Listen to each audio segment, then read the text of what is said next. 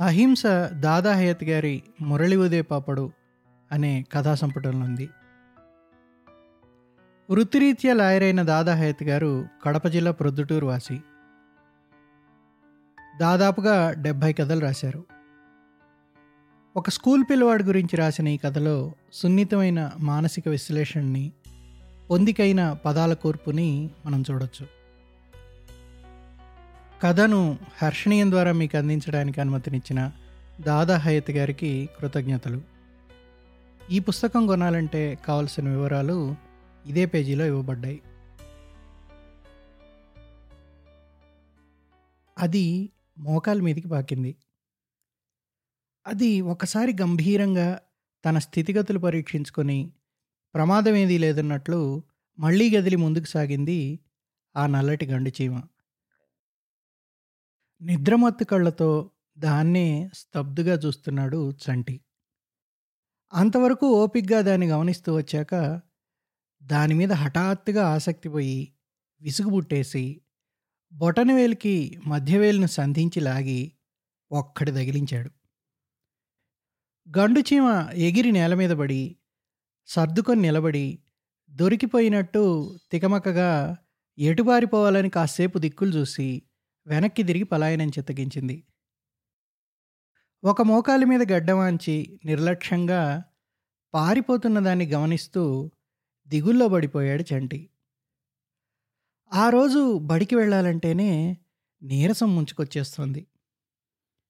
ఏం చేయాలో తోచక జేబు దొడుముకొని ఇన్ని బలపాలు చాక్పీసులు బయటికి తీశాడు. అవెప్పుడూ తన జేబులో ఉండాల్సిందే. రాత్రిపూట కూడా ఎవరిని తీయనేడు. ఒక చాక్ పీస్తో అరుగు మీద ఓ సున్నా గీసి మధ్యలో నిలువుగా గీత గీసి చెవులు పెట్టి పొడుగ్గా రెండు జడలు పెట్టి కింద రాశాడు. అమ్మ! చంటి బళ్ళో చేరి రెండు నెలలే అయింది. కానీ అంతకుముందే వాళ్ళమ్మ దగ్గర అక్షరాలన్నీ నేర్చేశాడు. అమ్మ పక్కనే నాన్నని గీసి పీచు జుట్టు పెట్టాడు. తర్వాత గంభీరంగా తన సొంత సామర్థ్యాన్ని పరీక్షించుకొని తృప్తిగా చూసి కాస్త వెనక్కి జరిగి కింద మరో బొమ్మ గీశాడు. టీచర్.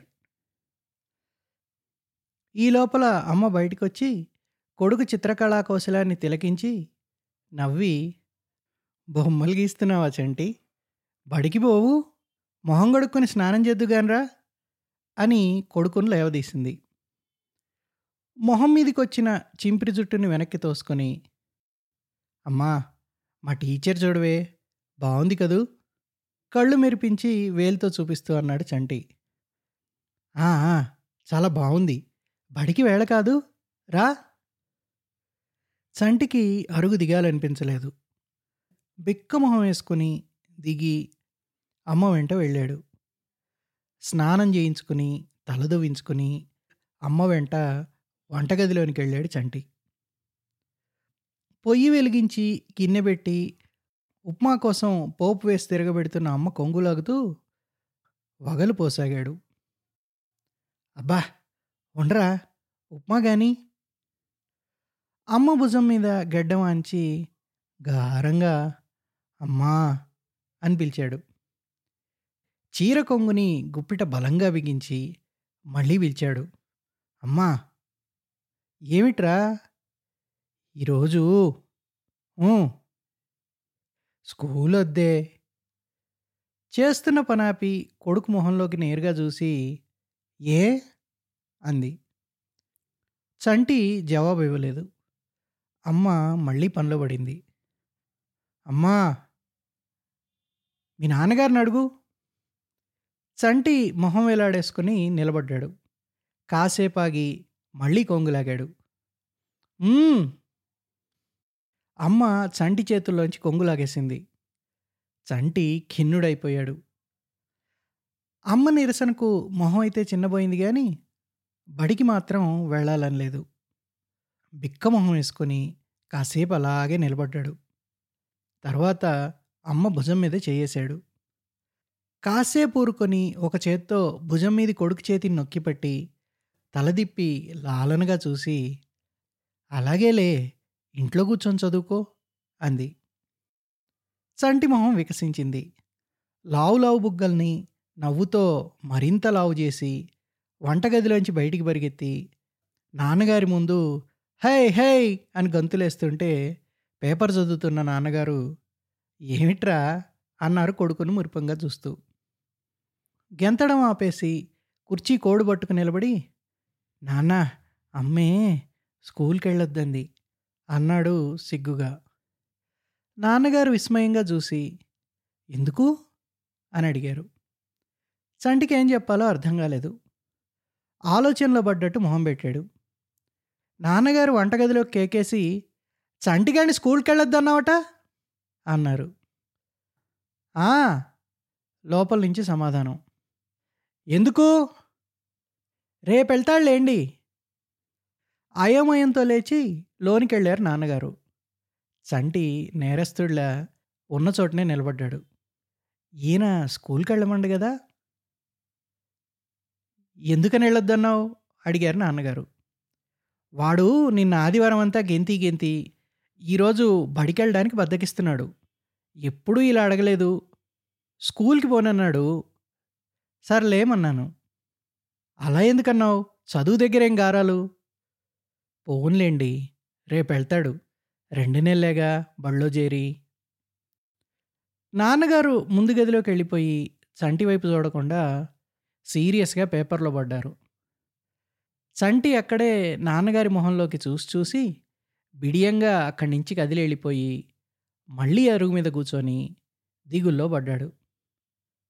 నాన్నగారికి కోపం వచ్చినట్టుంది.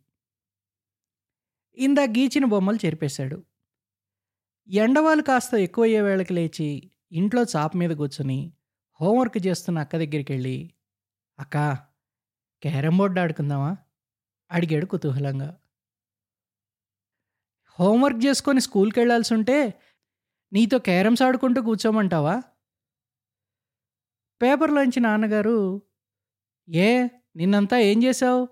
అడిగారు. అక్క తలపైకెత్తి చూసి చేసుకోలేదు అని నవ్వేసి మళ్ళీ చివరి లెక్క చేయడంలో మునిగిపోయింది.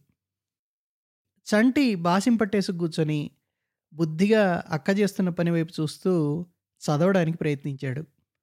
అసలు ఏం అర్థం కాలేదు. విసుగుబుట్టి లేచి పెరట్లోకి వెళ్ళాడు. బంతిపువ్వు మీద కూర్చొని సీతాకోచెలకోటి కనిపించింది. చప్పుడు చేయకుండా వెళ్ళి పట్టుకోబోయాడు. సీతాకోకచెల ఎగిరిపోయి మరోచోట వాలింది. చంటి మళ్ళీ పట్టపోయాడు. అది ఆకాశంలోకి లేచి పెరటిగోడ దాటి ఎగిరిపోయింది. చంటి నిరాశపడిపోయి ఇంకేమన్నా సీతాకోక చిలకలున్నాయా అని చూశాడు. లేవు. ఇంకొంచెం ముందు వచ్చుంటే ఉండేవి. చంటి బంతిపూలు కోద్దామా అని ఆలోచించాడు. అమ్మ తిడుతుంది. నేల మీదికి చూశాడు. పెరటిగూడ మొదట్లో గడ్డిపూలున్నాయి. వెళ్ళి ఒక్కోటొక్కోటి కోస్తుంటే వానపాము ఒకటి బద్ధకంగా కదులుతూ కనిపించింది. చంటి అటు ఇటు చూసి ఓ ఎండుపుల్ల నేరి వానపామును కదిలించాడు అది కాస్త వేగంగా కదిలి ఓ గడ్డి మొక్క పక్కన చిన్న బొరియలోనికి దూరిపోయింది. ఎండుపుల్లతో బొరియలోకి గుచ్చాడు. వానపాము బయటికి రాలేదు. గడ్డి మొక్క బట్టి పీకాడు. బొరియ పెద్దదైంది కానీ వానపాము మాత్రం రాలేదు. అయితే బలంగా పీకేసరికి గడ్డి మొక్క వేళ్ళతో సహా ఊడొచ్చి చంటి వెనక్కి చిత్తడిలోకి పడ్డాడు. చీచి బురదైపోయింది. ఒరేయ్ చంటి! ఉప్మా తిందుగానరా! లోపల నుంచి అమ్మ కేకేసింది. మొహం అంతా లోనికొచ్చిన లోనికి వచ్చిన చంటిని చూసి చిచి గాడిద ఇందాకే కదరా స్నానం చేశావు అని బుగ్గగిల్లి లాక్కెళ్ళి చొక్కాలాగు తీసేసి నీళ్ళ గదిలో చంటి కాళ్ళు చేతులు గడిగింది. చంటికి బుగ్గ మంట పెట్టింది. కళ్ళల్లోకి నీళ్ళొచ్చాయి. రోషం వచ్చింది. అమ్మ లోపలికి తీసుకెళ్ళి వేరే బట్టలేసి ఉప్మా పెట్టింది. చంటి ఉప్మా తిని వీధి గుమ్మం దగ్గర నిలబడ్డాడు. పక్కింటి హరిగాడు పలకా పుస్తకం పట్టుకొచ్చి ఏరా కిరణ్ బడికి రావా అని అడిగాడు. చంటి పోజుగా తలపైకి ఎగిరేసి లేదన్నట్టు తలిపాడు. ఏ? మా అమ్మొద్దంది. హరికి అర్థం కాలేదు. దేనికి? నేనే పోనన్నాను. అసలు స్కూల్కే రావా? వస్తాను ఈరోజు రాను. మరి మీ అమ్మ కొట్టదా? మా అమ్మ కొట్టదుగా అన్నాడు చంటి గర్వంగా. హరి వెళ్ళిపోయాడు. చంటి ఇంకాసేపు అక్కడే నిలబడి ఇంట్లోకి వచ్చాడు తెలుగు వాచకం ముందేసు కూర్చుని బొమ్మలు చూడడం మొదలుపెట్టాడు. కాసేపటికి అక్క స్కూల్కి వెళ్ళిపోయింది బట్టలు వేసుకున్న నాన్నగారు పదింటికి ఆఫీస్కి వెళ్ళిపోయారు పుస్తకం పక్కన పడేసి విసుగ్గా హాల్లోకి వచ్చాడు చంటి. ఆదివారానికి మామూలు రోజుకి తేడా అప్పుడు తెలిసింది. క్యారమ్స్ బంతాట ఆడడానికి అక్కలేదు స్కూల్కి వెళ్ళిపోయింది ఒళ్ళో కూర్చోబెట్టుకొని కథలు చెప్పడానికి మురిపించడానికి నాన్నగారు లేరు. ఇల్లంతా బోసిపోయి కనిపించింది. నాన్నగారి కుర్చీ ఖాళీగా కనబడితే దిగులుగా వెళ్ళి కూర్చుని బల్ల మీదున్న లావుపాటి పుస్తకాన్ని ఒళ్ళో పెట్టుకుని పేజీలు తిప్పడం మొదలుపెట్టాడు. లోపల బొమ్మలేం లేవు. చంటికి ఒకసారి నాన్న చెప్పిన విషయం గుర్తుకొచ్చింది. నాన్న ఈ పుస్తకం చదువుతుంటే ఏమిటి నాన్న అది? అని అడిగాడు తను. నా పుస్తకం నాన్న. ఏముంటుంది అందులో? ఆఫీస్ మాటలు ఉంటాయి ఓ అని అర్థమైనట్టు కళ్ళు మెరిపించాడు. ఎంత పెద్ద పుస్తకమో అన్నాడు తను మళ్ళీ. నాన్నగారు నవ్వి నువ్వు రోజు స్కూల్కి వెళ్ళి బాగా చదువుకుంటే ఇంతకంటే పెద్ద పుస్తకాలు చదివేస్తావు నాన్న అన్నారు. తనకు భలే సంతోషం వేసింది. ఈ విషయం గుర్తుకు రాగానే హాయిగా నవ్వుకుంటూ కుర్చీ వెనక్కి వాలి ఆలోచనలో పడ్డాడు చంటి. తను స్కూల్కి వెళ్తాడు బాగా చదువుకుంటాడు. నాన్నగారిలా పెద్ద పెద్ద పుస్తకాలన్నీ చదివి పారేస్తాడు. ఒళ్ళోని పుస్తకం అపురూపంగా కనిపించి దాన్ని ప్రేమగా నిమిరి జాగ్రత్తగా బల్ల మీద పెట్టాడు. గుండెలు అరకలేస్తుండగా అమ్మ దగ్గరికి పరిగెత్తాడు. అమ్మా అమ్మా నేనే నాన్నార్లా పెద్ద పెద్ద పుస్తకాలన్నీ చదివేస్తాను పెద్దయి అన్నాడు ఉత్సాహంగా. అందమ్మ నిరాసక్తత చూపుతూ ఇంతింత పెద్ద పుస్తకాలు రెండు అరచేతుల నడుమ గొప్ప ఖాళీని చూపుతూ అన్నాడు. ఎలా? నువ్వు సరిగ్గా బడికెళ్ళావుగా? చంటి ఉత్సాహం నీరు గారిపోయింది ఖిన్నుడై వెళ్తున్న కొడుకుని చూసి నవ్వుకుంది వాళ్ళమ్మ. చంటి పెరట్లోనికి వచ్చాడు బాగా ఎండగాసింది. ఆడుకోవాలనిపించలేదు. ఇంట్లోకి వచ్చేసాడు మళ్ళీ వెళ్ళి నాన్నగారి కుర్చీలో కూర్చున్నాడు. హరిగాడు ఏం చేస్తున్నాడో? నిన్న హరిగాడితో తను ఎంత ఆడుకున్నాడో? హరి గుర్తుకొచ్చేసరికి చంటికి స్కూల్ గుర్తుకొచ్చింది. స్కూల్తో పాటు టీచర్ గుర్తుకొచ్చింది. టీచర్ అంటే చంటికి భలే ఇష్టం. ఎన్నెన్నో కథలు చెప్తుంది. కొట్టనే కొట్టదు. నల్లటి టీచర్ మొహాన్ని గుర్తుకు తెచ్చుకున్నాడు చంటి. ఆవిడ మొహానికి మందంగా పూసుకునే పౌడరు నుదుట ఎర్రటి తిలకం బొట్టు కళ్ళకు పెద్ద పెద్ద కళ్ళద్దాలు వదులుగా వేసుకునే జడ చేతిలో బెత్తం. ఇంకా బల్ల మీది డస్టరు చాక్ పీస్లు బ్లాక్ బోర్డు అన్నీ గుర్తుకొచ్చాయి. టీచర్ ఎవ్వరిని కొట్టదు. బెత్తం మాత్రం చేతిలో ఊతంగా ఊగుతూనే ఉండాలి. చంటికి తన డెస్క్ గుర్తుకొచ్చింది. ఖాళీగా ఉండుంటుంది చెప్పలేనంతగా దిగులేసింది. లేచి ఇంట్లోంచి బయటికెళ్ళాడు. బయట దూరంగా రోడ్డు పక్కన ఓ చెట్టు మొదట్లో కొంతమంది చింపిరి పిల్లలు గోళీలాడుతున్నారు. వెళ్ళి కుతూహలంగా చూస్తూ నిలబడ్డాడు. చంటికి గోళీలాడ్డం రాదు. వాళ్ళలో ఒకడు ఎడం చేత్తో గోళీలు విసిరి కుడి చేత్తో కొట్టడానికి ఒక కన్ను మూసి తెరిచిన రెండో కంటి చివరకు మునివేళ్ళతో గోళీని పట్టుకొని గురి చూస్తూ చేతిని ముందుకి వెనక్కి ఆడిస్తూ ఉంటే భలే తమాషాగా అనిపించింది. చంటి చూస్తుండగానే వాళ్ళలో వాళ్ళే కొట్లాట మొదలైంది. రెండోవాడు మొదటివాడిని తిడుతూ ఎడం చేత్తో వెనక్కి దూశాడు. మొదటివాడు ముందుకు లంఘించి రెండోవాడిని చంకలో ఇరికించుకుంటే వాడు మొదటివాణ్ణి మోచేత్తో పొత్తి కడుపులోకి గుచ్చాడు. చంటికి భయమేసి ఇంట్లోకి దూరిపోయి పెరట్లోకి వెళ్ళాడు. మూడు రాళ్ళనేరి తను గోళీలాట మొదలెట్టాడు. ఎండలో చురుకుపాలు చాలా విరిగింది. ఒంటరిగా ఆడినంతసేపు ఆడి రాళ్ళు బారేసి ఇంట్లోకి వచ్చాడు అమ్మ బియ్యం జరుగుతోంది దగ్గరికి వెళ్ళి అమ్మా తాయిలేం చేయవు? అని అడిగాడు. రోజు తాయిలం ఎక్కడి నుంచి తెచ్చేదిరా? నిన్న తినలేదు? చెయ్యి. నిన్నంటే అక్క కూడా ఉండింది కదా? అక్క మళ్ళా తింటుందిలే. బాగుంది నువ్వు స్కూల్కి వెళ్ళినప్పుడల్లా తాయిలాలు చేసి పెట్టాలా? ఆదివారం పూట అంటే అందరూ ఉంటారు. అందరూ తింటారు. మళ్ళీ ఆదివారం చేస్తాలే. ఉక్రోషంగా చంటి అక్కడి నుంచి వెళ్ళిపోయాడు. ఇప్పుడు పూర్తిగా ఒంటరితనం కనిపిస్తోంది. ఆడుకోవడానికి ఎవరూ లేరు. వెళ్ళి క్యారం బోర్డు ముందేసుకొని ఒక్కడే ఆడడం మొదలుపెట్టాడు. ఇట్నించటు కొట్టి స్ట్రైకర్ని కొట్టి అవతలకెళ్ళి తెచ్చుకోవాలంటే చిరాకేసింది.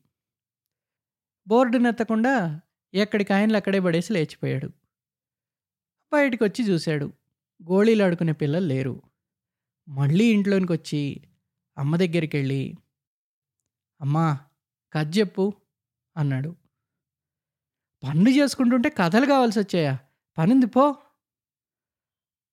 అక్కడే కూర్చుని అమ్మ బియ్యం జరగడం చూస్తూ మెల్లగా జరిగి ఒళ్ళో తలదాచుకోబోయాడు. తోసేసింది. అప్పుడు వచ్చింది ఏడుపు. లేచి నిలబడి కాళ్ళు నేలకేసి కొట్టి ఏడుస్తూ వెళ్ళి చాప మీద పడుకున్నాడు. మళ్ళీ అమ్మొచ్చి పిలిచే వరకు అక్కడే ఉన్నాడు. అన్నం వండాను. తినవా? నేను తిన్ను పో. మా చంటి గదు. రామ్మ. ఊహు మా అమ్మ గదు. రామ్మ. గడ్డాన్ని చేరిన అమ్మ చేతిని తోసేశాడు. రావా. తాయిలం వద్దా? చటుక్కున లేచి కూర్చున్నాడు తాయిలమా? తిందుగానరా. బెట్టి చేశాడు. నాకే ఇక్కడే పడుకో. అని అమ్మ వెళ్ళిపోతుంటే ఇంకా బతిమాలినందుకు కోపం వచ్చింది కానీ తాయిలం కోసం జూమ్మని లేచి వెంట పరిగెత్తాడు.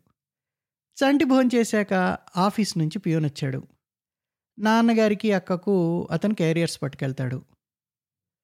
సిన్నయ్య గోరు స్కూల్కి వెళ్ళేదిలా ఉంది. వెళ్ళాడు పో నీకే. తన్నాలన్నంత కోపం వచ్చింది చంటికి. అబ్బో అబ్బో సిన్నయ్య గారికి ఎంత కోపం?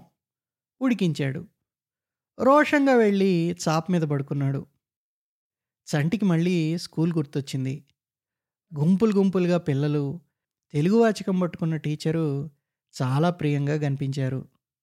స్కూల్ మీద అనుకోని ప్రేమ ముంచుకొచ్చేసింది. అలాగే పడుకొని నిద్రపోయాడు చంటి. సాయంత్రం నాలుగున్నరకు నిద్రలేచి కాసేపు అటు ఇటు తిరిగి వీధి గుమ్మం దగ్గరికి వెళ్ళి నిలబడితే హరిగాడు స్కూల్ నుంచి ఇంటికి వస్తూ కనిపించాడు. ఒరే కిరణ్ నువ్వు రాలేదురా. టీచర్ భలే కథ చెప్పింది. ఉత్సాహంగా ముందుకొంగి ఏం కథరా? అడిగాడు చంటి.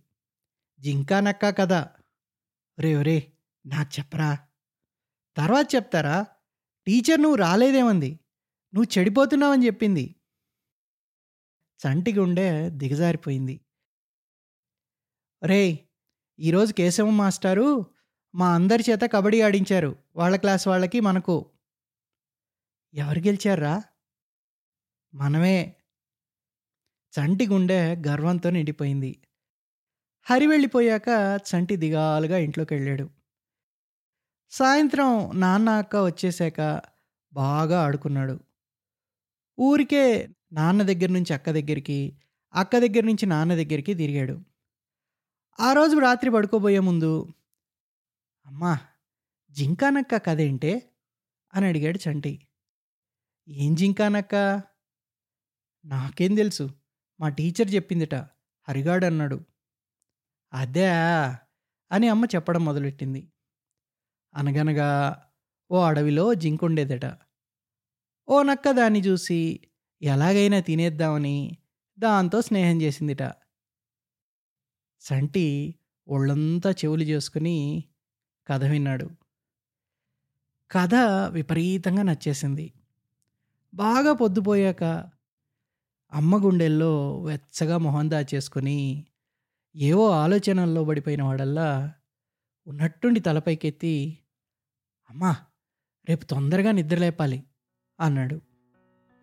కళ్ళు మూసుకు పడుకున్న అమ్మ కళ్ళు తెరిచి చూసి దేనికి? అని అడిగింది. స్కూల్కి వెళ్ళడానికి అనేసి మళ్ళీ గుండెల్లో దాగిపోయాడు చంటి.